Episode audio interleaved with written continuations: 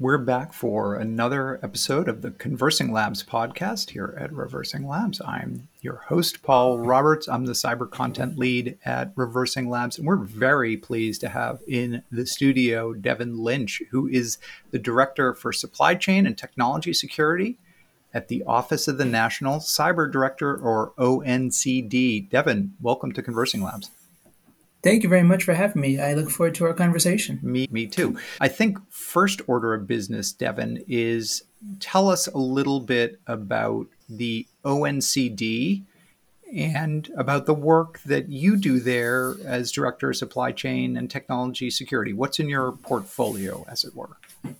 Absolutely. Let's start with the big ONCD question. ONCD is a new office in the Executive Office of the President. We were created, established by Congress in 2021, so very much new. And our mission is to advance national security, economic prosperity, and technical innovation through cybersecurity policy leadership. My boss's boss is acting director Kemba Walden, and she is, by statute, an advisor to the president on cybersecurity policy and strategy and efforts to increase ICTS security, national supply chain risk management, and vendor security. And I direct the supply chain portfolio for ONCD. So there's anything within supply chain trickles down my way. So, first, the inaugural cyber director was Chris Inglis. He stepped down actually just last month in February after really standing up the directorate. And You've got an acting cyber director now. What were some of the challenges of standing up this organization and uh, what did Chris leave behind? The challenges, I think, are many because we haven't created an executive office within the EOP in 30 years. There's no manual, there's no turnkey, there's no YouTube video for how to do this. So, very much trying to build the ship as it sails or the plane while it flies. Yeah. But with that are a lot of opportunities as well. Chris worked to establish relationships and establish the office, and Kemba was beside him for much of that journey. And with his transition to her, I don't see, I see that as seamless. I see her vision slightly different because her perspective, her experiences, her diversity brings are, brought to bear and brings strengths that Chris didn't have. But at the same time, the foundation on which we rest is quite strong.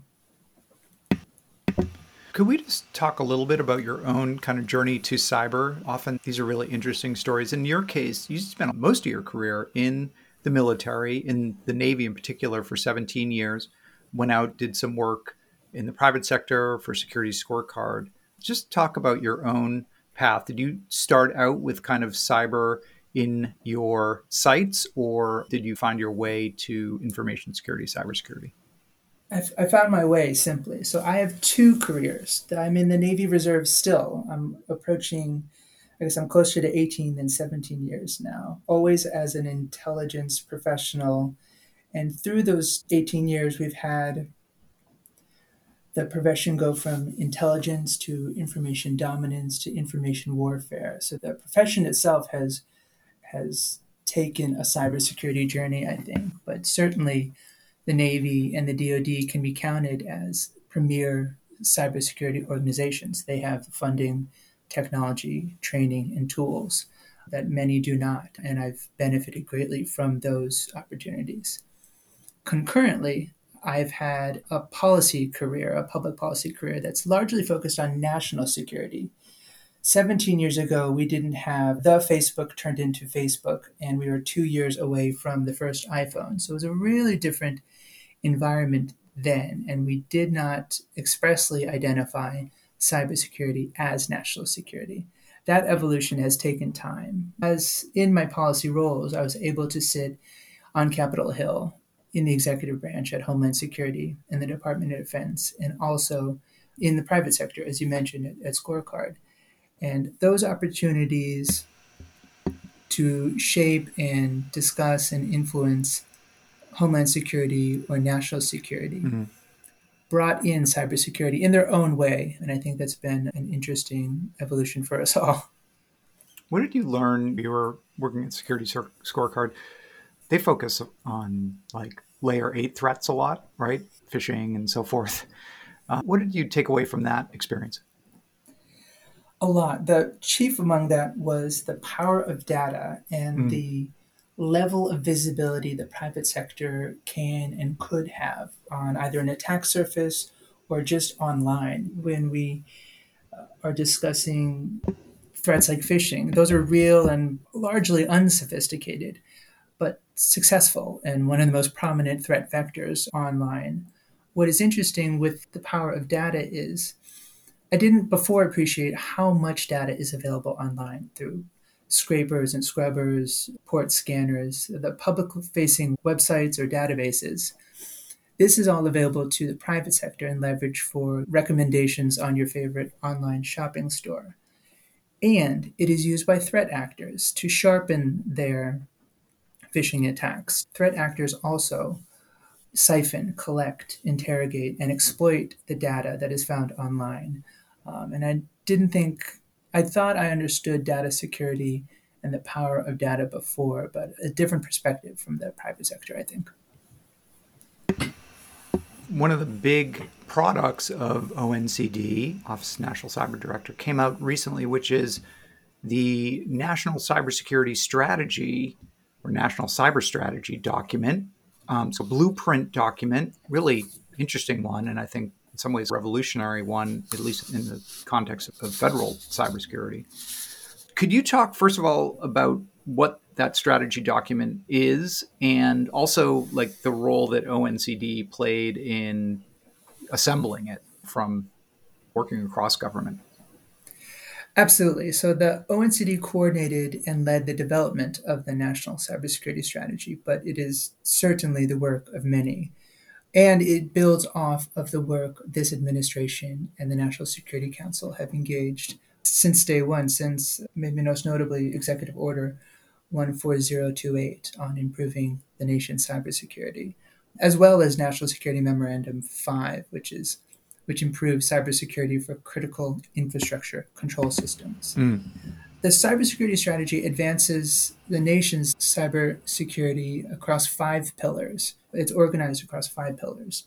Uh, the first of which is we will defend critical infrastructure. The second is we will disrupt and dismantle threat actors. We will shape market forces to drive security and resilience. We will invest in a resilient future. And we will forge international partnerships to pursue shared goals. Now, all of these are a way, a new way, not maybe per, not a new way of thinking, but an interesting new approach and a bold agenda for mm-hmm. what's to come, I think. And as we implement this strategy, we will make the investments in the technologies, in the people, and in the structures and processes needed to achieve those aspirations. I think one of the big, I don't know if it's a shift in strategy, but it's definitely a position that's articulated in the strategy that I think, first of all, needed to be said and is probably overdue is this notion of shifting liability away from end users, from consumers of technology, whether that's federal agencies or just businesses or ordinary consumers to the producers of the software. And one of the points the document makes is that we've really haven't done a good enough job holding software producers to account when their the security of their software fails and people are victimized. Talk a little bit more about that shift in thinking and language and practically what it will mean in terms of the regulations that maybe emerge from this strategy. Absolutely. And I think you have a spot on reading of the fundamental changes. To the earlier point about phishing campaigns, phishing attacks are successful because it does devolve risk down to the individual, the small business, or the local government, and that's troubling. So, what the strategy does is calls for two fundamental shifts. The first is, as you said, we must rebalance the responsibility to defend cyberspace. And the second is we must realign incentives to favor long term investments. So, to the first point, you know, the digital ecosystem devolves risk to the not the lowest denominator, but the least capable and the least well resourced to fight against the world's most malicious cyber actors. And we think the security and resilience of cyberspace should not rest on a single person's constant vigilance. The digital ecosystem's biggest, most capable, best positioned actors, and that includes the federal government, can and should assume a greater share of the burden for mitigating cyber risk. And that, in turn, I think elevates our expectations of cyberspace's most capable actors and provides a pathway to re architect the digital ecosystem so that the responsibility and security and resilience is more deeply woven into its technical and policy foundations. To the second change, realigning incentives to favor long term investments, look, cybersecurity is hard and it can be very expensive, especially when you don't know the, exactly what data, what your attack surface is, or from where the threats um, might arrive. So we must shift incentives so that when entities across the public and private sector are faced with trade offs between an easy or temporary patch or fix and the durable long term solution, the secure by design option, for example, that they will have the resources and the capabilities and the incentives to consistently choose the latter, choose to do the hard thing. The strategy recognizes existing shortcomings, quite simply, and it calls for change. So, talk if you could about uh, what parts of the strategy can be implemented just within executive branch agencies, for example, and which require congressional action and basically legislation to happen is there because often with these announcements oh it's a big announcement. What's changed? And it's like nothing's really changed. Like it's a policy position. It's important in that it reveals thinking but practically everything is business as usual. Um, are there parts of this plan that the biden administration can put into effect without congressional approval or is it all basically a blueprint for congressional lawmakers in the house or the senate to take and then turn into laws and regulations I love this question because I could put on just briefly my experience as a Senate staff. Yeah, you've worked on you've worked on the Hill. Yeah, yeah. Uh, and I don't work on it now. So like the simple answer is I don't know the answer. But there are throughout the strategy, you will find phrases like the federal government will blank, and these, to my mind and my legislative eye, will say these are the clearest instances of where the executive branch will leverage either existing authorities or bring certain resources to bear uh, around a specific strategic objective. I read throughout the strategy references to Biden Harris initiatives of the CHIPS and Science Act, the IJA, the Infrastructure Investment and Jobs Act, the Bipartisan Infrastructure Law, the Inflation Reduction Act. These four bills passed by Congress, championed by the administration, Uh, are part of our strategy and must be implemented. They are the law, and we must execute and implement those laws. So, those are certainly opportunities for the executive branch to press forward in line with the strategy and in concert. But there are also phrases, one comes to mind, there are instances where we call on working with Congress, and certainly we'll need Congress's either new authorities or agreement, alignment one objectives in the third pillar, talking about shifting liability for insecure software products and services, there's a lot to unpack there. There's a lot to clarify, debate, and Congress must and will be a key voice and partner mm. in meeting that objective. We can't just say we're going to shift liability, establish liability for software products and services, and prevent manufacturers and software publishers with market power from disclaiming liability by contract and establish higher standards of care for software without a dialogue with industry and with Congress mm-hmm. and, and, agreement at the end of the day uh, among us all. Yeah, that is the fly in the ointment right there is how to work with industry, which you obviously want to do. You don't want to just impose regulations from on high without really understanding the impact of those. Um, and at the same time, you want to you don't want to be solicitous of those affected by the legislation or the regulations that in fact in effect they become toothless and meaningless and just scofflaws things that may be on the books but practically have no impact on how anybody does business and that would seem to me to be the challenge do you think just taking the temperature there in Washington D.C that there is an appetite to yes consult with industry but at the end of the day say things got to change and and we're going to make sure that they do change there's absolutely an appetite, and I would argue there's also an imperative to do so. I think it's 1.2, strategic objective 1.2 in the first pillar. It talks about increasing public private partnerships, not just existing partnerships, but also creating new ones. And we don't operate in a vacuum. We have to do this together. The dynamic, evolving, undulating world that is cyberspace and the threats within are not going to stop because we disagree or it's hard. We have to do the hard thing, and we have to do that, I think, in concert and together.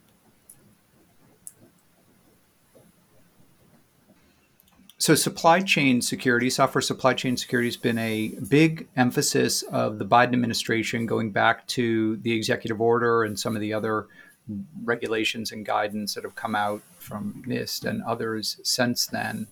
What do you see happening with regard to federal oversight of software supply chain. And so we know for federal contractors, companies selling software and services into the federal government, they're looking for software bills of material and kind of accountability on what's in the software. Do you see that maybe expanding from the federal sector out just generally into the private sector? I do. I think there's been a lot, as you said, the and especially from the executive order 14028, there has been a, a, movement, and the champion within that is Dr. Allan Friedman over at CISA, now at CISA, previously at NTIA. And there is, I think, there are a lot of opportunities within the software supply chain and also the hardware supply chain, but especially in the software supply chain to rethink, re architect, reconsider security first rather than after or as a bolt on. One of the initiatives we are working on from the White House stemmed maybe a year, almost a year and a half ago. 1428 came out, I think, in May.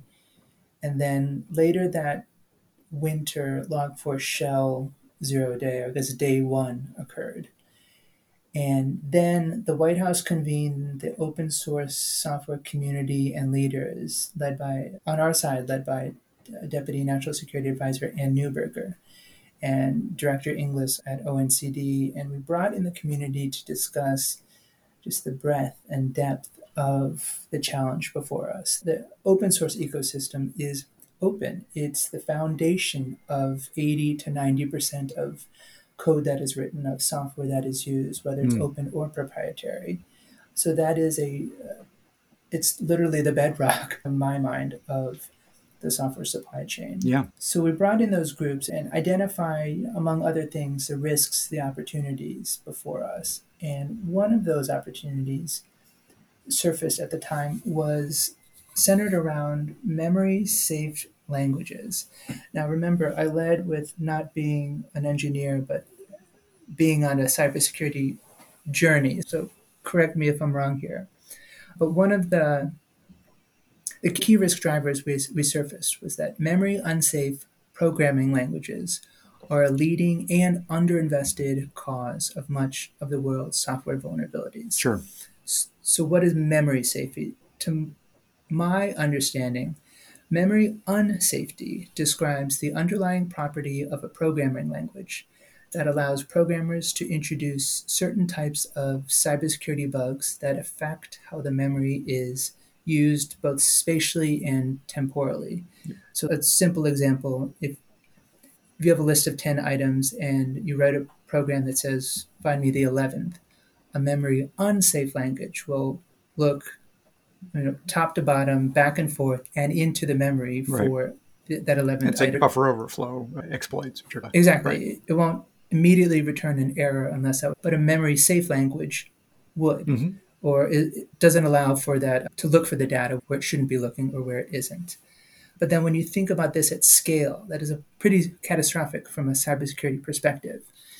And to what blew my mind the most was yeah, there were the Slammer worm in 03, the Heartbleed vulnerability in OpenSSL, and then the WannaCry ransomware attack are like big memory safety vulnerability examples. But what blew my mind is this is fixable. There's a technical solution to memory safe languages. There, there are memory safe and memory unsafe mm-hmm. languages mm-hmm. across the tech stack. Yeah. For an operating system kernel, you could use Rust, or for mm-hmm. an iPhone app, you use Swift. There's 15 different examples of that up and down the stack. But it'll be hard. It's not C and C plus have been around as long as I've been on this planet, and that's long enough to be embedded. And they're eight, uh, again 80, 90% of code yeah. used uh, includes most of that, not least of which Microsoft and I think YouTube runs on it as well. Because mm-hmm. there's performance, there's function, there's a lot of good and a lot of possibility. But at the same time, all of that good impossibility increases the attack surface to the initial point of the data, the visibility that's out there. And the second reason I'm I'm excited by this concept is the switch to memory safe languages would have an outsized impact.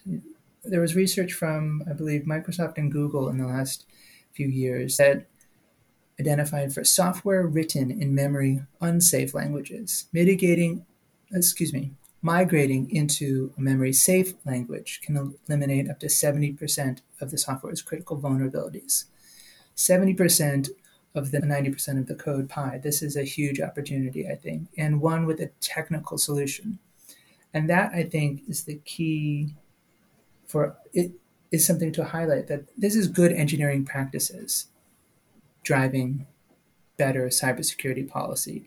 And that is something we haven't always seen. But with the Biden Harris administration and my team in particular, there are engineers, there are coders, there are, there are cryptographers who explain to me what memory safe languages are. Mm-hmm. And I help explain to them ways in which the executive branch or the legislative branch might be able to surface, champion, and promote solutions that they've identified.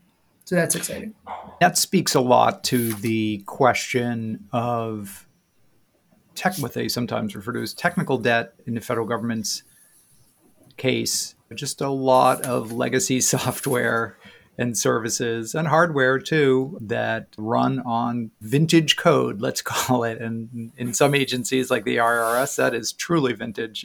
You know, applications there dating back to the early 1970s. Paul, there are even examples though of leading edge. So there are four algorithms of the last year from NIST for post quantum cryptography, the PQC algorithms. At least the two of which I'm two of the four that I know of run on C, or C in assembly. And that is a product, to my mind, you unpack that, that is a product as well as the only uh, only open SSL is FIPS 140 TAC3 approved. So if the request for a PQC algorithm must be FIPS 140-3, then it must also have OpenSSL. Uh, so we're also having conversations with NIST. What does that mean? What is the long-term, near-term mm-hmm. implication of that? Are there other alternatives to OpenSSL? Are there alternatives that could apply for a FIPS audit and be FIPS certified?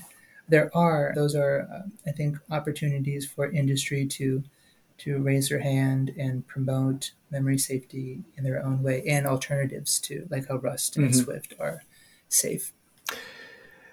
Shifting to memory safe languages, better scrutiny of open source components in, you know, software and services. Those are really those are boil the ocean type assignments how do you and which doesn't mean they can't happen it just means it's going to be a process right? It's going to take time and hopefully over time you're making the overall environment more secure less vulnerable. Absolutely. Yeah. and you and we can do hard things. Yeah. we just need to start doing that. And from our perspective showing that the federal government is invested and aligns incentives toward these goals is worthy and that's also annotated in the strategy one of the big sticking points for industry is on the issue of attestation, right? And I know Executive Order 14028 um, and 2218, so on, they focus on self attestation. So let's let software publishers basically say to us that they have reviewed the security of their own wares and attest to their compliance with the guidelines that the federal government has laid out. Obviously, some people say that's the fox guarding the henhouse, that you know you need independent attestation of these, but that presents all kinds of problems with bottlenecks and who's going to do the attestation and so on. What do you what are your thoughts on the requirement as it stands around self-attestation and where do you see that conversation going in the future? Could we get to a point where we move to more of an independent attestation model uh, for some of this stuff? Yeah, what I think self attestation began to do is to elevate from the IT shop into the C suite that cybersecurity is not an engineering problem, it is a business quality problem. Uh, and I actually think that bears repeating. Cybersecurity is not an engineering problem, it is a business quality problem. And the market and the federal government, through 14028 and M-22-18, are soon going to demonstrate, I think, and will eventually show that products of low quality will not be purchased or will not uh, beat out those of higher quality. So, what I mean by that is products that don't use secure software development lifecycle practices, which are to these documents of lower quality, are then of lower value.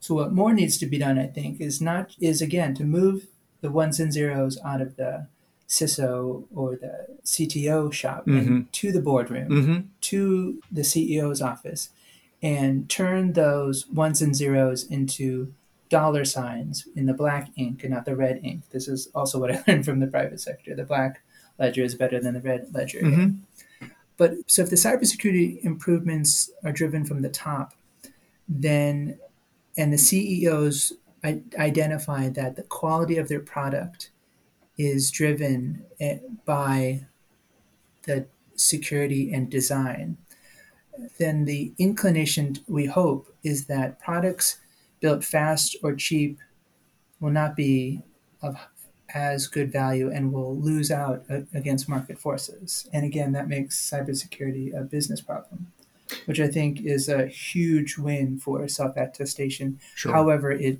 however it's taken create that kind of market pressure, right? Exactly. Okay, final question. Companies may be inclined to dismiss this of, of this is a policy statement, but it doesn't really change anything.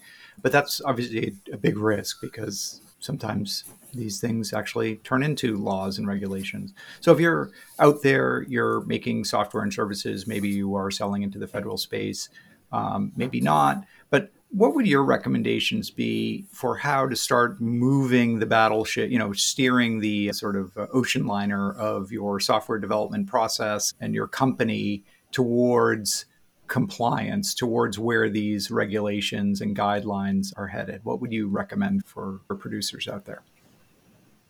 Admitting the problem is a huge first step. You're boiling in our personal lives the... as well as in the business context.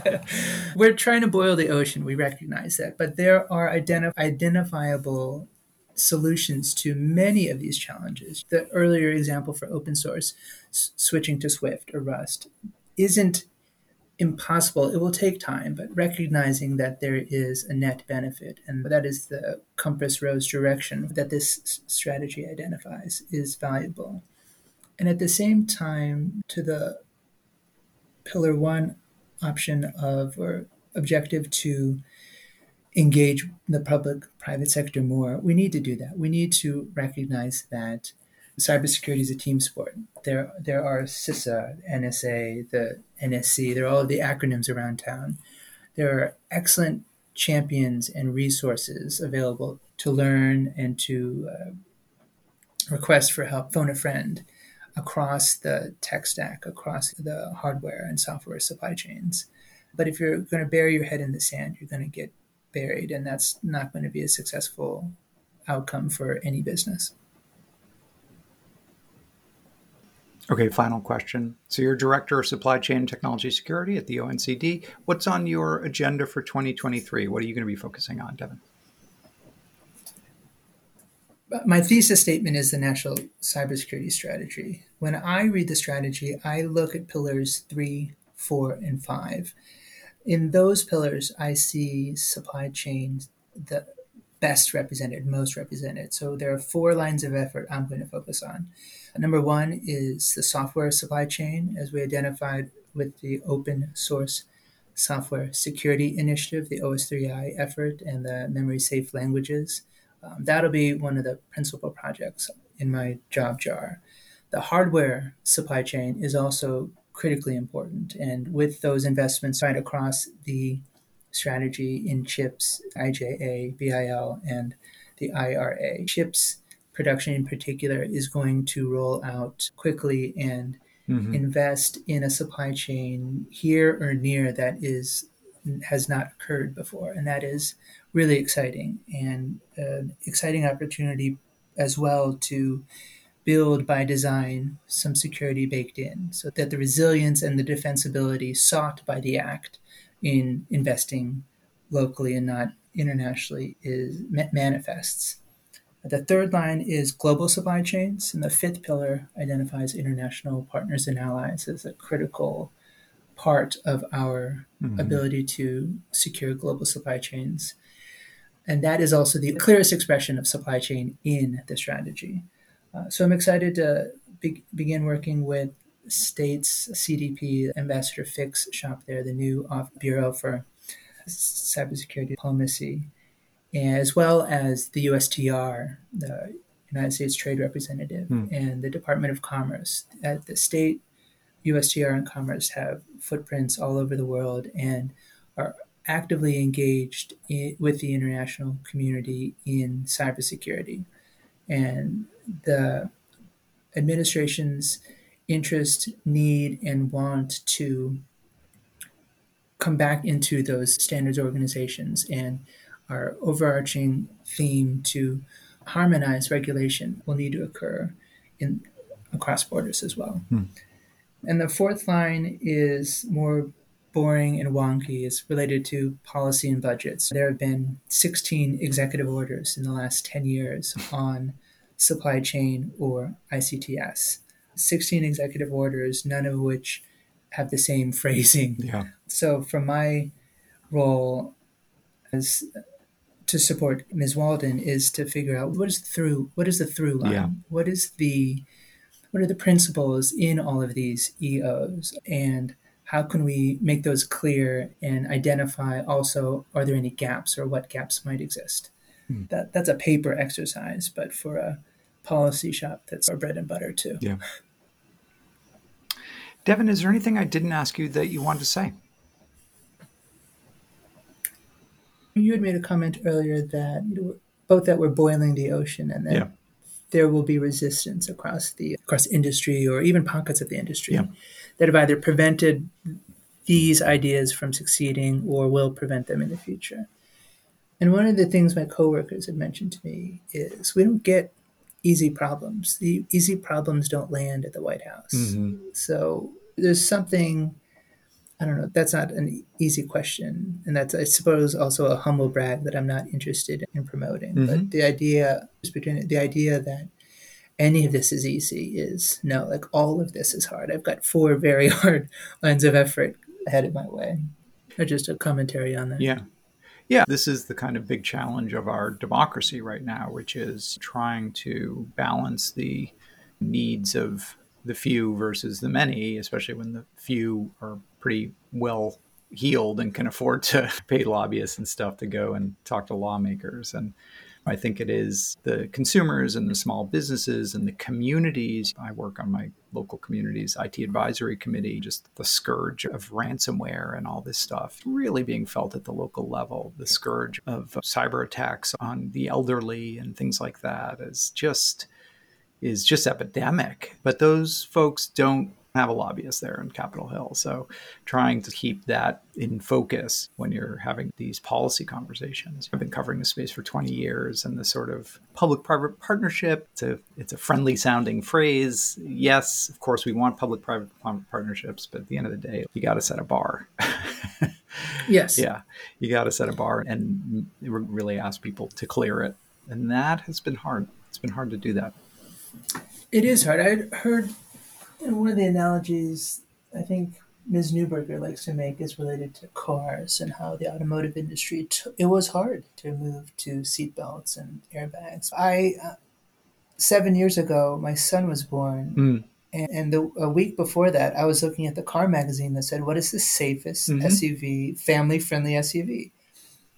And I drive a CRV now. Yeah. Like there is because Right. I know experts thought about it, and I know that if that the smartest person, to my mind, on car safety is the CEO of a car manufacturer hmm because it matters to them. Same to our earlier point Right. of trying to get cybersecurity to matter to everyone, not just the CISO. Right. And if you, but if you roll back the clock to the 1950s and 60s, right, the automakers were fighting seatbelts tooth and nail, saying that, Yeah. no, it's going to make people associate cars with danger and it's going to ruin our market. And, and it took federal legislation in the 60s. And then I grew up in the 70s and 80s, which was the sort of period where, yes, seatbelts were required, but nobody used them.